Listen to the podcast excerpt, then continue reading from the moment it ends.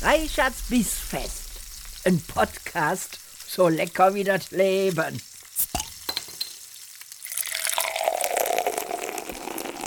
Liebe Freunde der gehaltvollen Verdauung, herzlich willkommen bei einer weiteren Folge meines Podcasts Reichards Bissfest.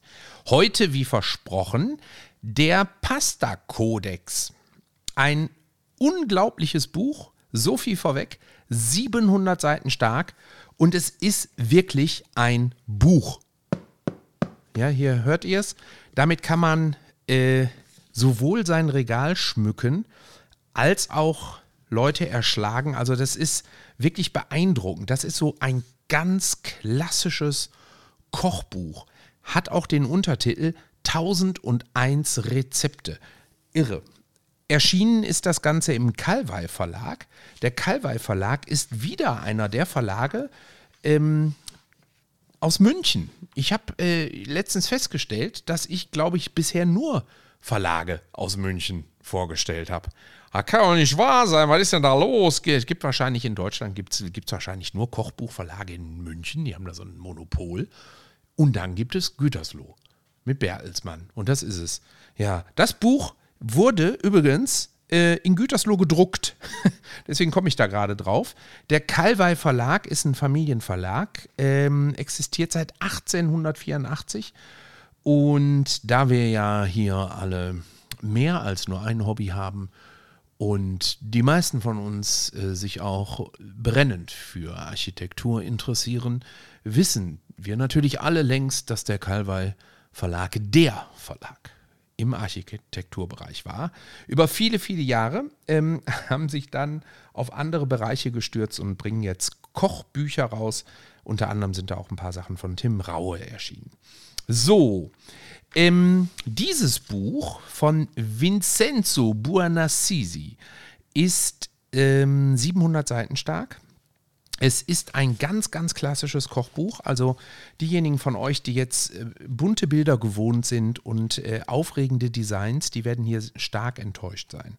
Aber ich garantiere euch, dieses Buch ist wirklich jeden Cent wert. Ja, also wir haben es hier mit einer Sammlung von Pasta-Rezepten zu tun, die, äh, glaube ich, ihresgleichen sucht. Und ähm, ich gebe euch jetzt gleich in dem Podcast hier nicht nur einen Einblick in das Buch, sondern ich werde anders als bei den anderen ähm, Büchern, die wir jetzt so in den letzten Wochen schon besprochen haben, werde ich hier auch relativ viel vorlesen. Ähm, nicht, weil ich denke, ich muss eure wertvolle Zeit mit äh, langweiligen Texten äh, verplempern, sondern es ist so schön, die Einleitung dieses Buches zu lesen. Es macht so viel Spaß ähm, zu lesen, äh, was Vincenzo so über die verschiedenen Nudelarten und die Geschichte der Nudel das klingt ein bisschen seltsam. Nee, aber ihr wisst, was ich meine. Die Geschichte der Pasta ähm, äh, zu berichten hat. Macht der Satz noch Sinn? Naja, also, es macht so viel Spaß, das alles zu lesen, dass ich einfach sehr viel vorlesen muss. Es geht gar nicht anders, ja. Ich werde auch ähm, aus jedem der fünf Kapitel ein Rezept nehmen, und zwar immer das erste.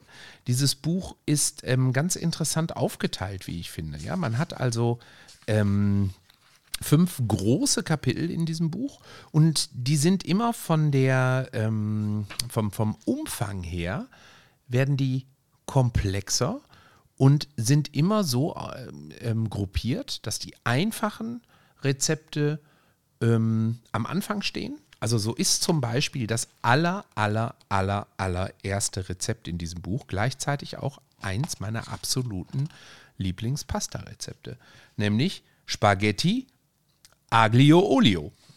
Ja, so, das ist das erste und es ist, besteht eigentlich auch nur aus drei Sätzen, glaube ich. aber aber ähm, jedes Kapitel fängt also ganz leicht an und dann geht es natürlich um Pasta mit Meeresfrüchten, es geht um Pasta äh, mit Gemüse und so weiter und so fort. Und ähm, da werden wir gleich reingucken. Also ihr merkt, ich habe sehr viel Spaß an diesem Buch. Ich freue mich sehr, mit euch jetzt ein bisschen über das Buch reden zu können. Und euch jede Menge ähm, vorlesen zu dürfen. Und eins vorweg, die Bilder in diesem Buch sind wirklich beeindruckend. Man könnte sagen, sie sind ein wenig altbacken. Ja, man könnte sagen, sie sind altbacken, aber für die Zeit, in der sie entstanden sind, waren sie das wahrscheinlich gar nicht, weil dieses Buch 1974 erschienen ist. Und ähm, die Bilder hier in dem Buch sind ähm, von einem, so, so sagte man mir, ähm, mehrfach ausgezeichnetem Grafikdesigner und Illustrator aus den USA, nämlich von John Elkhorn. Mir kommt der Name auch bekannt vor. Ja, John Elkhorn. Aber ich weiß ehrlich gesagt ohne Google jetzt gerade nicht ganz genau, woher ich den kenne. Ich bin mir relativ sicher, dass der auch ähm, bei Filmen mitgemacht hat. Aber hm, vielleicht habe ich irgendwann in den nächsten Tagen mal Zeit und, und google das und packe das dann in die Kommentare hierzu. Aber spannend ist, John Elkhorn hat gelebt von 1936 bis 1992. Der Autor des Buches hat gelebt von 1918 bis 2004. Also, wir reden hier über Menschen, die wirklich ihre größte Schaffensphase in den 70er, 80er Jahren ähm, des letzten Jahrhunderts hatten. Und ähm, ich lese euch jetzt mal als allererstes ein bisschen was vor zu Vincenzo Buonassisi, dem Autor des Buches. Vincenzo wurde unter ungewöhnlichen Umständen in L'Aquila in den Abruzzen geboren. Sein Vater wurde im Ersten Weltkrieg an der Front verletzt und ins Militärkrankenhaus gebracht. Seine Mutter, im achten Monat schwanger, reiste nach Lakia, um ihren Mann zu besuchen und brachte dort ihren Sohn zur Welt. Schließlich kehrten die frisch gebackenen Eltern in ihre Heimat Apulien zurück. Ähm, das wird dann so ein bisschen beschrieben, wie so sein Werdegang war. Und äh, ich fasse das jetzt kurz zusammen. Der wurde erst Journalist mit knapp 20, dann ähm, trat er der Armee bei, wurde im Zweiten Weltkrieg in Tunesien von den Engländern in Gefangenschaft genommen und war zwei Jahre Kriegsgefangener in den USA. Nach seiner Rückkehr nach Italien nahm er seine journalistische Tätigkeit wieder auf und arbeitete vor allem als Kritiker im Bereich Film, Theater und Musik. So, dann wurde er einer der ersten Moderatoren im italienischen Fernsehen und gründete Italiens erste Gesellschaft für Fernsehkritiken. 1953 gewann ein anderer Journalist, Orio Vergano hieß der, Buonassisi für die neu gegründete Accademia Italiana della Cucina in Mailand. Fortan spielte das Essen eine zentrale Rolle in Buonassisis Leben. Er wurde Korrespondent für Kulinarik und Wein beim Corriere della Sera. Mein Gott, das klingt immer alles irgendwie beeindruckend. Ne? Man muss Sachen nur italienisch betonen und schon klingen sie beeindruckend, geschweige denn italienische Namen vorlesen.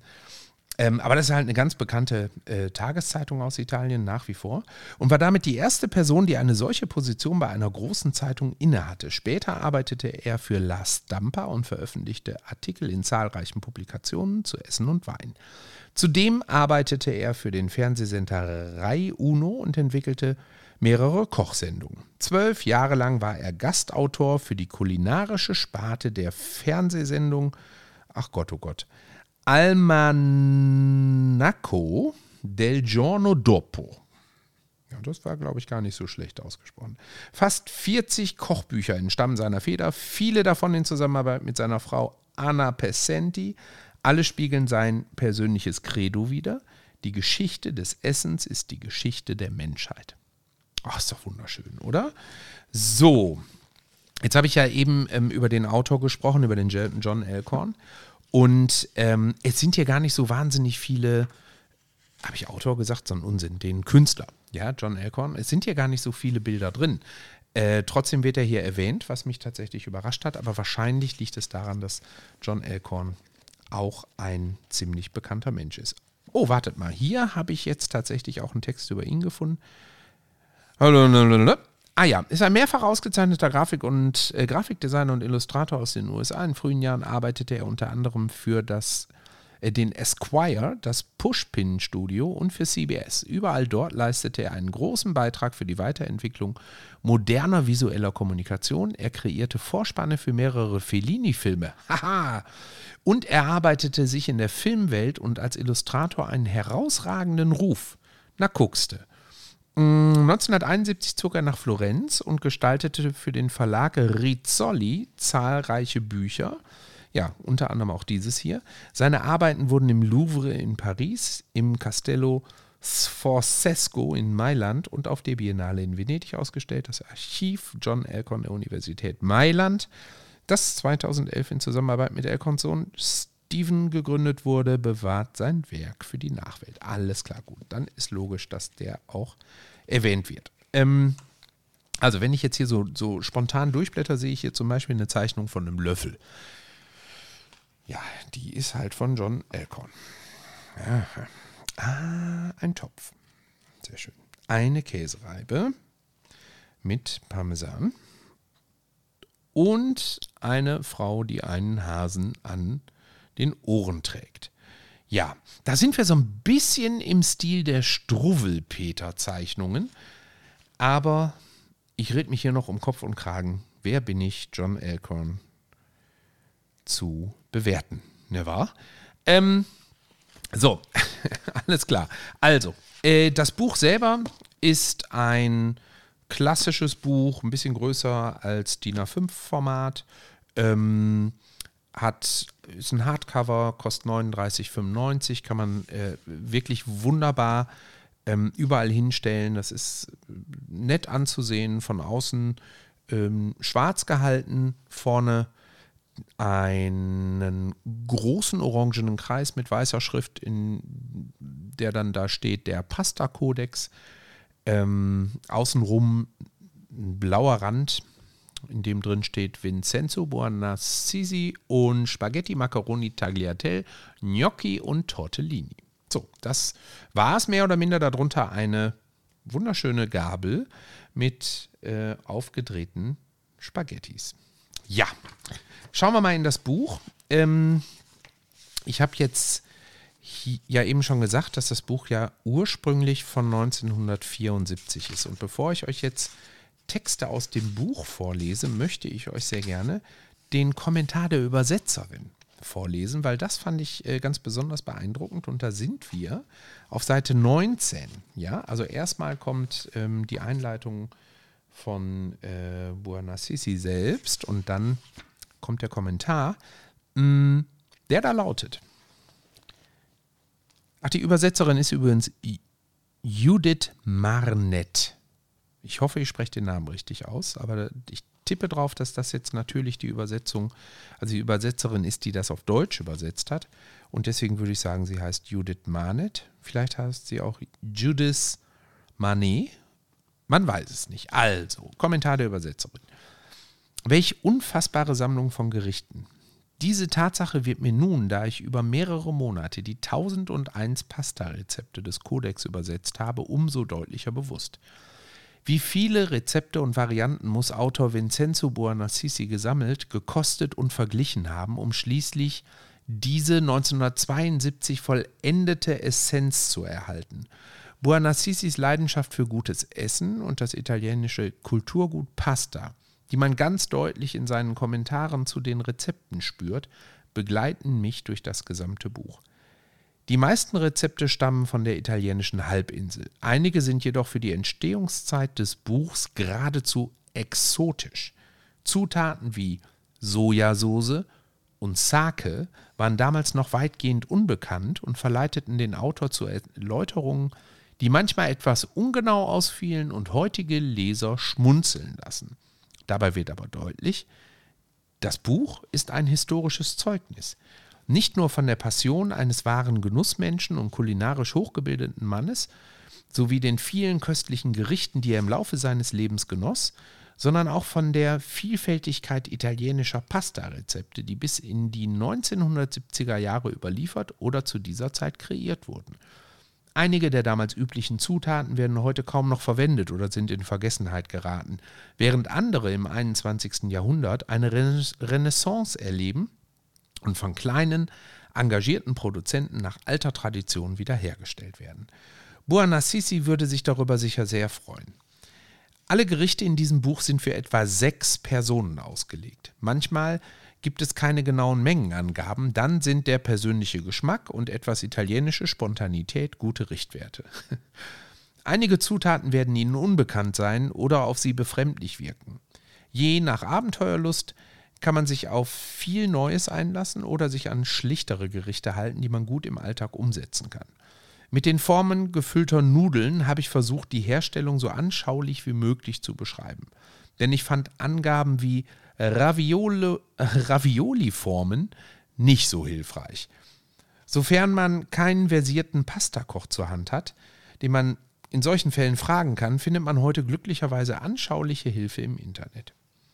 Oft wurden die Rezepte von damals bekannten Persönlichkeiten zur Verfügung gestellt. Sängern, Musikern und Gastronomen, von denen der Autor viele zu seinen Freunden zählte. Mit Sicherheit verband er, wie wohl jeder Italiener, gutes Essen mit guter Gesellschaft und menschlichen Begegnungen. Ich bin überzeugt, dass sein Anliegen bei diesem Buch war, seinen Lesern nicht nur die Vielfältigkeit von Pasta zu demonstrieren, sondern ihnen den gleichen Genuss zu ermöglichen, den er selbst erfahren durfte, als er diese Gerichte kennenlernte. Ich hoffe, Sie werden durch dieses Buch genauso viel lernen wie ich bei seiner Übersetzung und wünsche Ihnen gutes Gelingen beim Kochen und viel Freude beim Genießen der Pasta. Das ist doch toll, oder? Also ganz abgesehen davon, dass ich es schön finde, dass eine ähm, Übersetzerin hingeht und das Buch mal historisch einsortiert und auch dadurch einen Kontext setzt, der natürlich für, für uns ähm, Leser hier wirklich wichtig ist, ähm, kommen Übersetzer und Übersetzerinnen viel zu selten in Büchern zu Wort. Tatsächlich. Auch wenn alle Worte, die man da liest, ja streng genommen von Ihnen geschrieben wurden. Aber nun, ihr wisst, was ich meine. Ich gehe jetzt mal zurück auf Seite 7. Da ist nämlich die Einleitung. Und die besteht aus einem kurzen Überblick, dann der Schlüssel zum Kodex, dann Pasta in der Suppe kochen, selbstgemachte Pasta. Wer hat die Pasta erfunden? Die Tagliatelle von Horas, die Pasta von Apicius mit Pfeffer und Garum, Gnocchi und Macaroni, Tortellini, ist die Nudel mit Loch Arabisch, die Legende von Marco Polo, eine Stunde Garzeit für Vermiculos. Mein Gott, was sind denn Vermiculos? Dann ein Absatz über die Tomaten, die Macaroni auf dem Hut des Yankee Doodle und ist es ein Irrglaube, dass Pasta dick macht. So, das sind also alles Weisheiten, die mit dem Stand von 1972 bis 74, 74 ist erschienen, ich denke mal 72 war er fertig damit, ähm, aufgeschrieben wurden. Deswegen seid mir nicht böse ähm, auf so Absätze wie, ist es ein Irrglaube, dass Pasta dick macht? Gehe ich jetzt heute mal nicht ein. Ja, ich denke, da wird sich in den letzten äh, 50 Jahren einiges getan haben. Aber ähm, lasst uns doch mal den teilnehmen, wer hat die Pasta erfunden. Seit Jahrhunderten halten sich Theorien, dass die Pasta zufällig entstand, nachdem der Mensch die Möglichkeit und den Nutzen erkannte, sich von Körnern zu ernähren. Prähistorische Menschen entdeckten, dass zerdrückte und gemahlene Körner essbar sind. Sie lernten sie einzuweichen, die Basis des frühesten Biers, und sie über dem Feuer in Wasser zu kochen, natürlich äh, in, in, zuerst in einfachen Behältnissen, später in getöpferten. Ton wurde ebenfalls zufällig entdeckt, als ein Lehmklumpen neben dem Feuer lag, dort aushärtete und zum ersten Tontopf wurde. Nun, ob der Lehmklumpen tatsächlich zum Tontopf wurde, das wage ich zu bezweifeln. Egal. Unsere Vorfahren stellten vermutlich die erste grobe Basis einer Pasta her indem sie Weizen zwischen zwei Steinen mahlen und mit Wasser zu einem dicken Brei kochten. Die antiken Römer aßen sehr viel Brei dieser Art, der Pultes genannt wurde. Die Wurzel des Wortes Polenta, obwohl damals kein Maismehl vorhanden war. Und häufig enthielt das Ganze auch noch Hülsenfrüchte. Beispielsweise wurde Puls fabata, ein heiliges Essen, mit Fava-Bohnen zubereitet. Dieses Gericht stammt aus einer Zeit, als Fava-Bohnen das Überleben sicherten.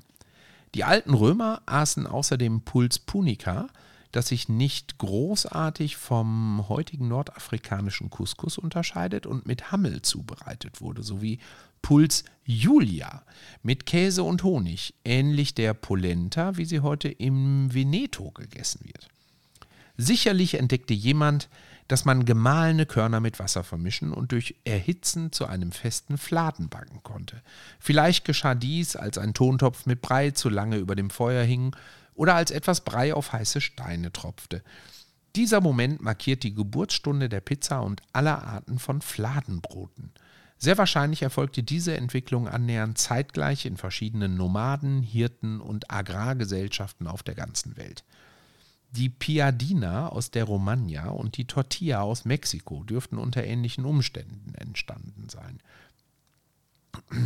Das gleiche gilt für den Moment, in dem jemand spontan oder absichtlich, in jedem Fall wird der Name dieses kulinarischen Genies leider für immer unbekannt bleiben, die auf grob gehauenem Stein gebackenen Fladen in Streifen schnitt, damit sie leichter zu essen waren, und schließlich warf jemand zum ersten Mal diese Streifen in eine frühe Version eines Kochtopfs, um eine Gemüse- oder Hülsenfrüchtesuppe reichhaltiger zu gestalten. Ihr merkt übrigens, ihr Lieben, äh, dass ich etwas verschnupft bin. Ich hoffe, ähm, das ist nicht zu anstrengend zuzuhören, aber meine Nase ist äh, voll, als hätte ich mir Pasta in die Nase gestopft. Aber so ist es heute nun mal. Also, ihr merkt daran, es ist eben mehr als nur ein Kochbuch. Ja, da hat sich jemand hingesetzt, der schreibt wirklich die Geschichte auf. Und man merkt auch, finde ich, dass das jemand ist, dem Sprache Spaß macht. Die Formulierungen sind toll.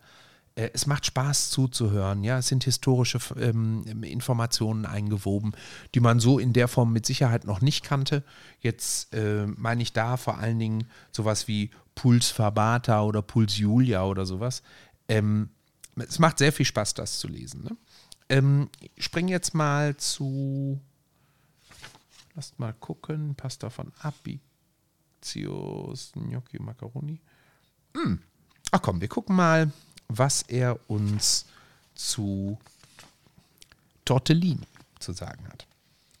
Was für ein Glanzpunkt der Geschichte, als ein unbekanntes kulinarisches Genie eines Tages auf die Idee kam, eine herzhafte Masse mit Teig zu umhüllen, anstatt die gekochten Teigstreifen lediglich in die Soße einzurühren. Salimbene aus Parma, auch Salimbene de Adam, schrieb im 13. Jahrhundert in seinen Chroniken von Ravioli als einem weithin bekannten Gericht. Krass, im 13. Jahrhundert schon. Die Vermutung liegt nahe, dass solch kleine gefüllte Nudeln eine Abwandlung großer gebackener Pasteten oder Aufläufe mit Fleisch und anderen Zutaten waren. In diesem Bereich gibt es leider nur wenige Quellen. Viele Jahrhunderte lang, ab dem Zerfall des Römischen Reiches bis zur Entstehung der Stadtstaaten, war die mittelalterliche Küche sehr ärmlich. Zu dieser Zeit waren die Ressourcen knapp und die Landwirtschaft war unterentwickelt, da es sowohl an Technik als auch an Arbeitskraft fehlte. Im Byzantinischen Reich hingegen erblühte die Gesellschaft zu dieser Zeit in jeder Hinsicht. Beispielsweise gelangte die erste Gabel durch eine Schwester des Byzanti byzantinischen Herrschers Michael VII. nach Italien, als diese gegen Ende des 11. Jahrhunderts einen Dogen von Venedig heiratete. Ebenso ist es möglich, dass die Idee für gefüllte Nudeln aus der byzantinischen und orientalischen Küche nach Italien kam. Da es jedoch sinnlos ist, sich über ungeklärte Dinge den Kopf zu zerbrechen, wenden wir uns der finalen Frage zu, wo entstanden Spaghetti und wie viele Formen, ach so, Entschuldigung, wo entstanden Spaghetti und wo die vielen Formen getrockneter Pasta mit Loch in der Mitte. Im Arabischen gibt es ein Wort, das viele Unklarheiten bezüglich getrockneter Pasta mit Loch beseitigt. Das Wort Itryja würde ich es jetzt aussprechen. Also geschrieben wird es I-T-R-Y-I-A. Itria, Itria, Itria, das in der vereinfachten Form Tri ins Sizilianische übernommen wurde, bedeutet nichts anderes als Pasta-Stränge mit Loch. Mein Gott. Also das ist aber, das ist aber mal eine herrliche Abkürzung für Pasta-Stränge mit Loch. Tri. Mit einer Presse hergestellt und an der Luft getrocknet. Diese Etymologie legt nahe, dass die Araber während ihrer Herrschaft über Sizilien diese Art von Pasta im 12. Jahrhundert oder sogar früher mit auf die Insel brachten. Doch wie wiederum entstand die Pasta im arabischen Raum? Es gibt Hypothesen, doch wurde bislang keine davon bestätigt. Man vermutet, dass der Proviant von Karawanen, die mit Gewürzen handelten und durch die arabische Wüste reisten, teilweise aus leicht verderblichem Mehl bestand, weshalb man auf die Idee kam, dieses mit Wasser zu mischen und den entstandenen Teig trocknen zu lassen. Dadurch ließ sich der Proviant besser transportieren. Das Loch in der Mitte erleichtert das gleichmäßige und schnelle Trocknen. Okay. Diese Art getrockneter Pasta verbreitete sich von Sizilien aus entlang der Küste bis in den südöstlichen Teil Apuliens, den Salento. Mein Gott, jetzt kommt ein langer Einschub. Hier sollte nun etwas klargestellt werden. Es wurde bereits erwähnt, dass es im Salento ein Gericht namens Ciceri e Tri gibt, Kichererbsen mit Tagliatelle. Dieses ist wahrscheinlich nicht verwandt, äh, verwandt mit den Tri aus Sizilien. Das Wort Tri wurde zu einer gewissen Zeit für jegliche Art von Pasta verwendet, auch für die Frische, die es bereits gab. Die getrocknete Pasta der Araber erreichte auch bald die Küsten Liguriens und Kampaniens und kurze Zeit später auch Spanien, wo sie Altria oder Fedea vom arabischen Fad genannt wurde, was dünnere Sorten wie Fideli oder Fedellini einschloss, während dickere Sorten Vermicelli hießen. Zu Spaghetti kommen wir später. Womöglich stammt der Begriff auch vom Griechisch, griechischen Ophis ab, das zu Fidion wurde. Meine Fresse! Ich habe gedacht, jetzt kriege ich hier erklärt, wie das mit den Spaghettis ähm, entstanden ist. Sorry, so, jetzt, äh, wir wissen es immer noch nicht, ne? Wir wissen noch nicht, ähm, wie die Spaghettis entstanden sind. Aber wir wissen jetzt, was Tri heißt, nämlich Pastastränge mit Loch, mit einer Presse hergestellt und an der Luft getrocknet.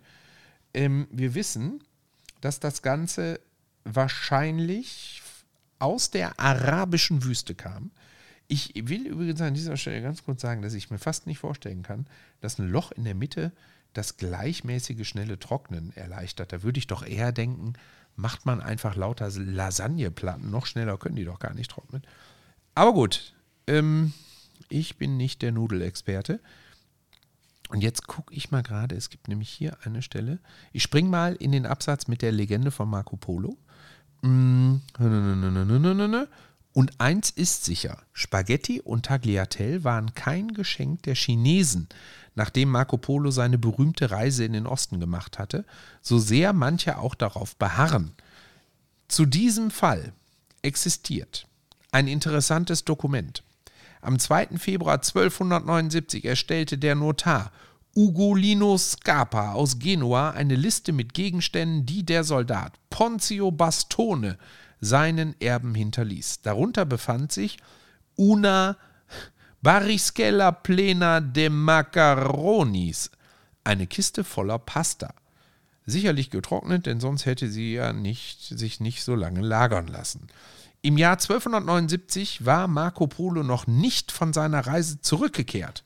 Boah, das ist ja wirklich hier. Also da, da merkt man aber den Italiener. Ne? Kann, könnt ihr euch vorstellen, dass wir in Deutschland so lange über zum Beispiel Sauerkraut reden würden. Nee, ne? Verrückt. Also, es ist ihm eine Herzensangelegenheit und wir lesen deswegen jetzt diesen Text hier an der Stelle noch zu Ende. Es ist noch ein Absatz und dann wissen wir, hoffe ich, wie Spaghetti entstanden sind und wie das Loch in die Spaghetti kam. Diese mit Pasta gefüllte genuesische Barischella führt uns noch zu einem weiteren interessanten Punkt. Zur damaligen Zeit bezeichnete das Wort Macaronis sicher die frühe Version von Macaroni, getrockneter Pasta, sowie im Salento Tri für frische Pasta stand. Die Begriffe wurden häufig ausgetauscht, was beim Studium der kulinarischen Geschichte zu einer Menge Missverständnisse führen kann. Natürlich schließen unsere bisherigen Erkenntnisse nicht aus, dass die Araber die Pasta, bevor sie sie nach Sizilien brachten, nicht vielleicht doch von den Chinesen gelernt haben, mit denen sie nachweislich in Kontakt waren. Allerdings verwendeten die Chinesen Nudeln aus Sojamehl, die sich stark von unseren Spaghetti unterscheiden. Als Marco Polo nach Italien zurückkehrte, erwähnte er zwar Nudeln, die unserer Lasagne ähneln, diese waren jedoch nicht chinesisch, sondern aus Java und wurden aus dem Mehl von Brotfrüchten hergestellt. Wir wissen immer noch nicht, was mit den Spaghetti ist. Ich werde wahnsinnig. So, aber wisst ihr was? Ich will euch ja auch nur Lust auf mehr machen, ja? Und ich denke, ihr seid jetzt genauso neugierig rauszukriegen, was mit den Spaghetti ist, äh, wie ich. Und dafür solltet ihr euch dieses Buch kaufen. Es ist wirklich toll. Es macht Spaß zu lesen, wie ihr merkt. Es ist toll geschrieben. Es ist super übersetzt. Und ähm, wir gucken jetzt mal ganz kurz noch auf das Inhaltsverzeichnis, damit ihr einmal wisst, was ähm, im Ganzen hier in dem Buch vorkommt. Wir haben also einmal Pasta mit Gemüse, erstes Kapitel. Das zweite Kapitel ist Pasta mit Gemüse und Milchprodukten. Das dritte Kapitel ist Pasta mit Gemüse, Milchprodukten und Eiern. Das vierte Kapitel ist Pasta mit Fisch. Das fünfte Kapitel Pasta mit Geflügel, Lamm und anderen Fleischsorten. Und eben habe ich offensichtlich Unsinn geredet, als ich gesagt habe, das hat fünf Kapitel. Das stimmt nicht, es sind nämlich acht. Das sechste ist Pasta mit rotem Fleisch, das siebte Pasta mit Schweinefleisch und das achte Pasta mit Wild. So, und wir gucken jetzt mal in das erste Rezept des ersten Kapitels Pasta mit Gemüse. Und das ist ähm, das Spaghetti o Vermicelli Aglio Olio. Spaghetti oder Vermicelli mit Knoblauch und Öl. 500 Gramm Spaghetti, Knoblauch nach Belieben, Olivenöl nach Belieben. In Teilen Apuliens bereitet man dieses sehr alte und kostengünstige Pasta-Rezept immer noch zu. Die Pasta kochen und abtropfen lassen, in eine große heiße Servierschüssel geben und mit reichlich Olivenöl, am besten eine grüne fruchtige Sorte und zerdrücktem oder gehacktem Knoblauch vermischen, sodass die Wärme der Pasta auf Öl und Knoblauch übergeht und die Aromen sich verbinden können. Und dann heißt es zu Tisch und dieses schlichte Gericht in vollen Zügen genießen. Fertig. Aber er hat recht. Mehr macht man nicht. Ne? Also ich mache tatsächlich immer noch ein bisschen mehr.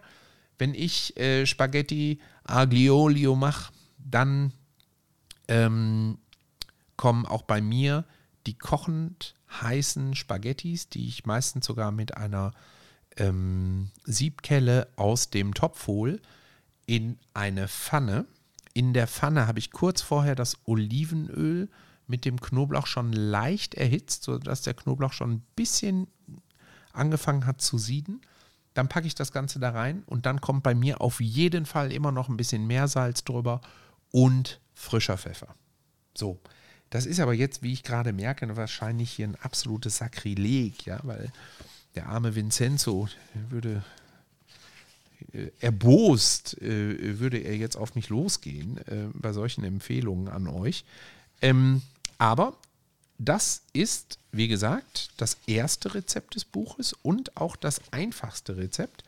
Ähm, in diesem Buch, jetzt gucken wir mal auf das letzte Rezept im ersten Kapitel, damit ihr diesen Vergleich seht. Seite 89. Zack, zack, zack. Ähm, die werden ja von den Rezepten und vom, vom Umfang immer etwas äh, komplexer. So, das letzte Rezept ist überhaupt nicht komplexer. Das ist jetzt Conchiglie con l'ananas. Also Ananas. Conchiglie mit Ananas. Die Pasta in reichlich Wasser kochen, gut abtropfen lassen, in einer Schüssel mit der Ananas mischen, mit Zucker bestreuen, ein wenig Rum darüber träufeln und kalt servieren. Ein Nachtisch. Sehr schön. So, aber was haben wir auf der Seite davor? Da wird es deutlich komplexer. Hier haben wir zum Beispiel mh, mm, das Rezept 116. Macaroni con salsa di mandorle. Macaroni mit Mandelsoße, ein Rezept aus dem 14. Jahrhundert. 250 Gramm Mandeln, 100 Gramm altbackenes Brot, 100 Gramm Rosinen, Apfel- oder Kirschkonfitüre, Weißwein, Essig, gemahlener Ingwer, Piment, Zimt und 500 Gramm Macaroni. So, und da merkt man jetzt schon, ich habe nicht etwa vergessen, ähm, die entsprechenden Mengenangaben nicht mit vorzulesen, sondern die stehen hier einfach nicht. Also hier steht zum Beispiel nicht, wie viel Weißwein da rein soll oder wie viel Essig, ja, oder ob man einen Teelöffel Zimt, einen Esslöffel, ein halbes Kilo oder nur eine Prise reintun soll. Das steht oben in den Mengenangaben nicht, sondern das steht unten im Rezept. So, und das lese ich jetzt auch nochmal kurz vor. Ich habe ja gesagt, heute ist ein bisschen viel Vorlesen nötig, aber ich finde, das wird auch dem Buch gerecht, weil das ist ein Textmonster. Und damit ihr wisst, was, warum ich das Buch so toll finde, müsst ihr die Texte auch hören. Für den modernen Geschmack ist die Kombination der Zutaten sicher ungewöhnlich. Und dabei ist dieses Rezept noch eine leicht modernisierte Version, da einige Zutaten heutzutage unmöglich zu bekommen wären. Mosto, der zu einem Sirup eingekochte Überrest aus der Weinherstellung, wurde hier durch die Konfitüre ersetzt, obwohl er in einigen Teilen der Emilia noch erhältlich ist. Statt saurem Traubensaft wird heute Essig verwendet. Der Wein damals war nicht so trocken wie heute. Im 14. Jahrhundert waren Pastagerichte grundsätzlich süß. Die Mandeln und das Brot rösten. In einem Mörser zerstoßen, die Rosinen zufügen und ebenfalls zerstampfen. Alles mit der Konfitüre, ein wenig Weißwein und ein bis zwei Tropfen Essig vermischen.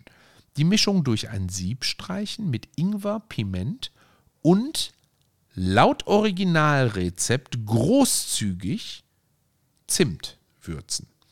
Die Pasta in reichlich Wasser kochen, abgießen und die Soße darüber geben. So, also das wird jetzt meine Community auf Twitch total freuen. Ja, das ist jetzt der Beweis, dass der übermäßige, großzügige Genuss von Zimt seit dem 14. Jahrhundert offensichtlich erwünscht ist. also darf ich mich gar nicht mehr so anstellen, meint ihr, ne? Ja, ja, ich höre euch schon, ich höre euch schon.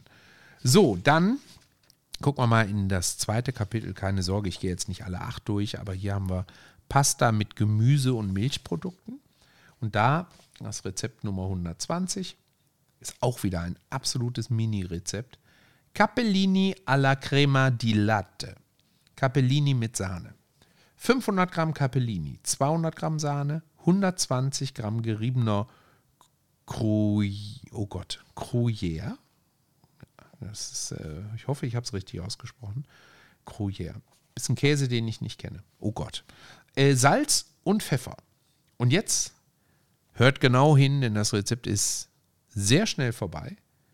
Die Pasta in reichlich gesalzenem Wasser kochen, gut abtropfen lassen und mit Sahne und Käse sowie etwas Pfeffer vermischen. Das war das Rezept. Oh, danach kommt mein, oh, da kommt ganz, da kommt mein Rezept. Oh, das heißt einfach nur Pasta mit Butter und Parmesan. Oi, oi, oi, oi. Pasta al burro e parmigiano. Oi. Al inglés. Nach englischer Art. Ach, guck. 500 Gramm Pasta, 130 Gramm Butter, 130 Gramm geriebener Parmigiano Reggiano, also der, der gute äh, Parmesan, Salz und Pfeffer.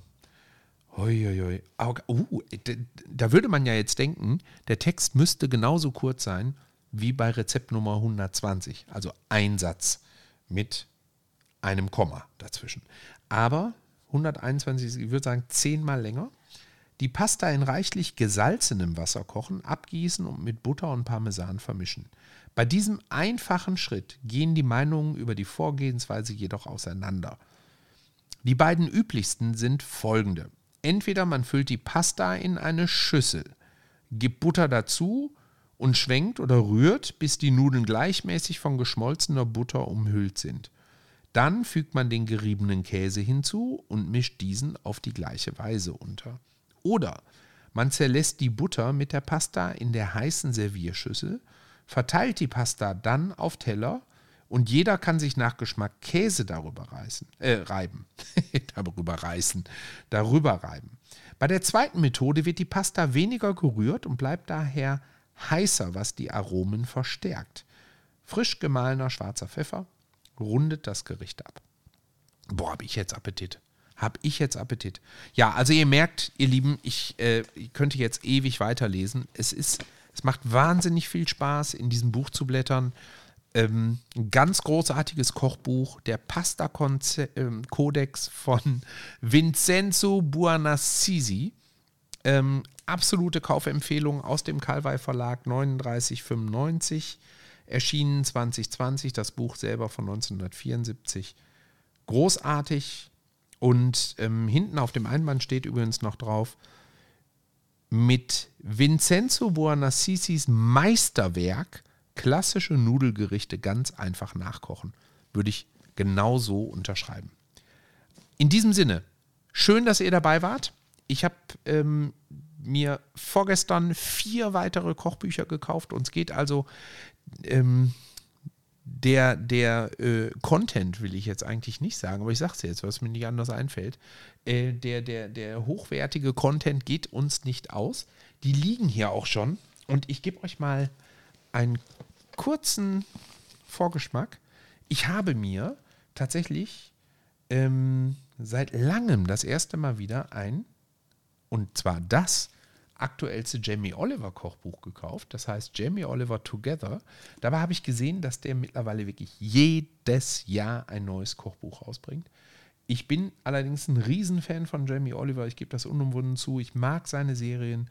Ich habe mir ähm, Jamie, äh, Jamies Reise durch Italien und solche Sachen oder seine Weihnachtsrezepte und so, habe mir alles angeguckt. Ich finde das super, deswegen kaufe ich das sehr gerne. Also das liegt hier, werden wir zusammen reingucken. Und dann habe ich ähm, zwei Bücher von einem Münsteraner Verlag gekauft. Ja, ja. Damit nicht immer nur die Münchner hier erwähnt werden. Und zwar vom Hölker Verlag. Heißt ähm, ich habe zwei Bücher hier, die zwar aus Münster kommen, sich aber mit New York beschäftigen. Warum das so ist, erkläre ich euch in den nächsten Podcasts. Ähm, freut euch auf New York Christmas. Und zwar einmal Rezepte und Geschichten und einmal das Backbuch.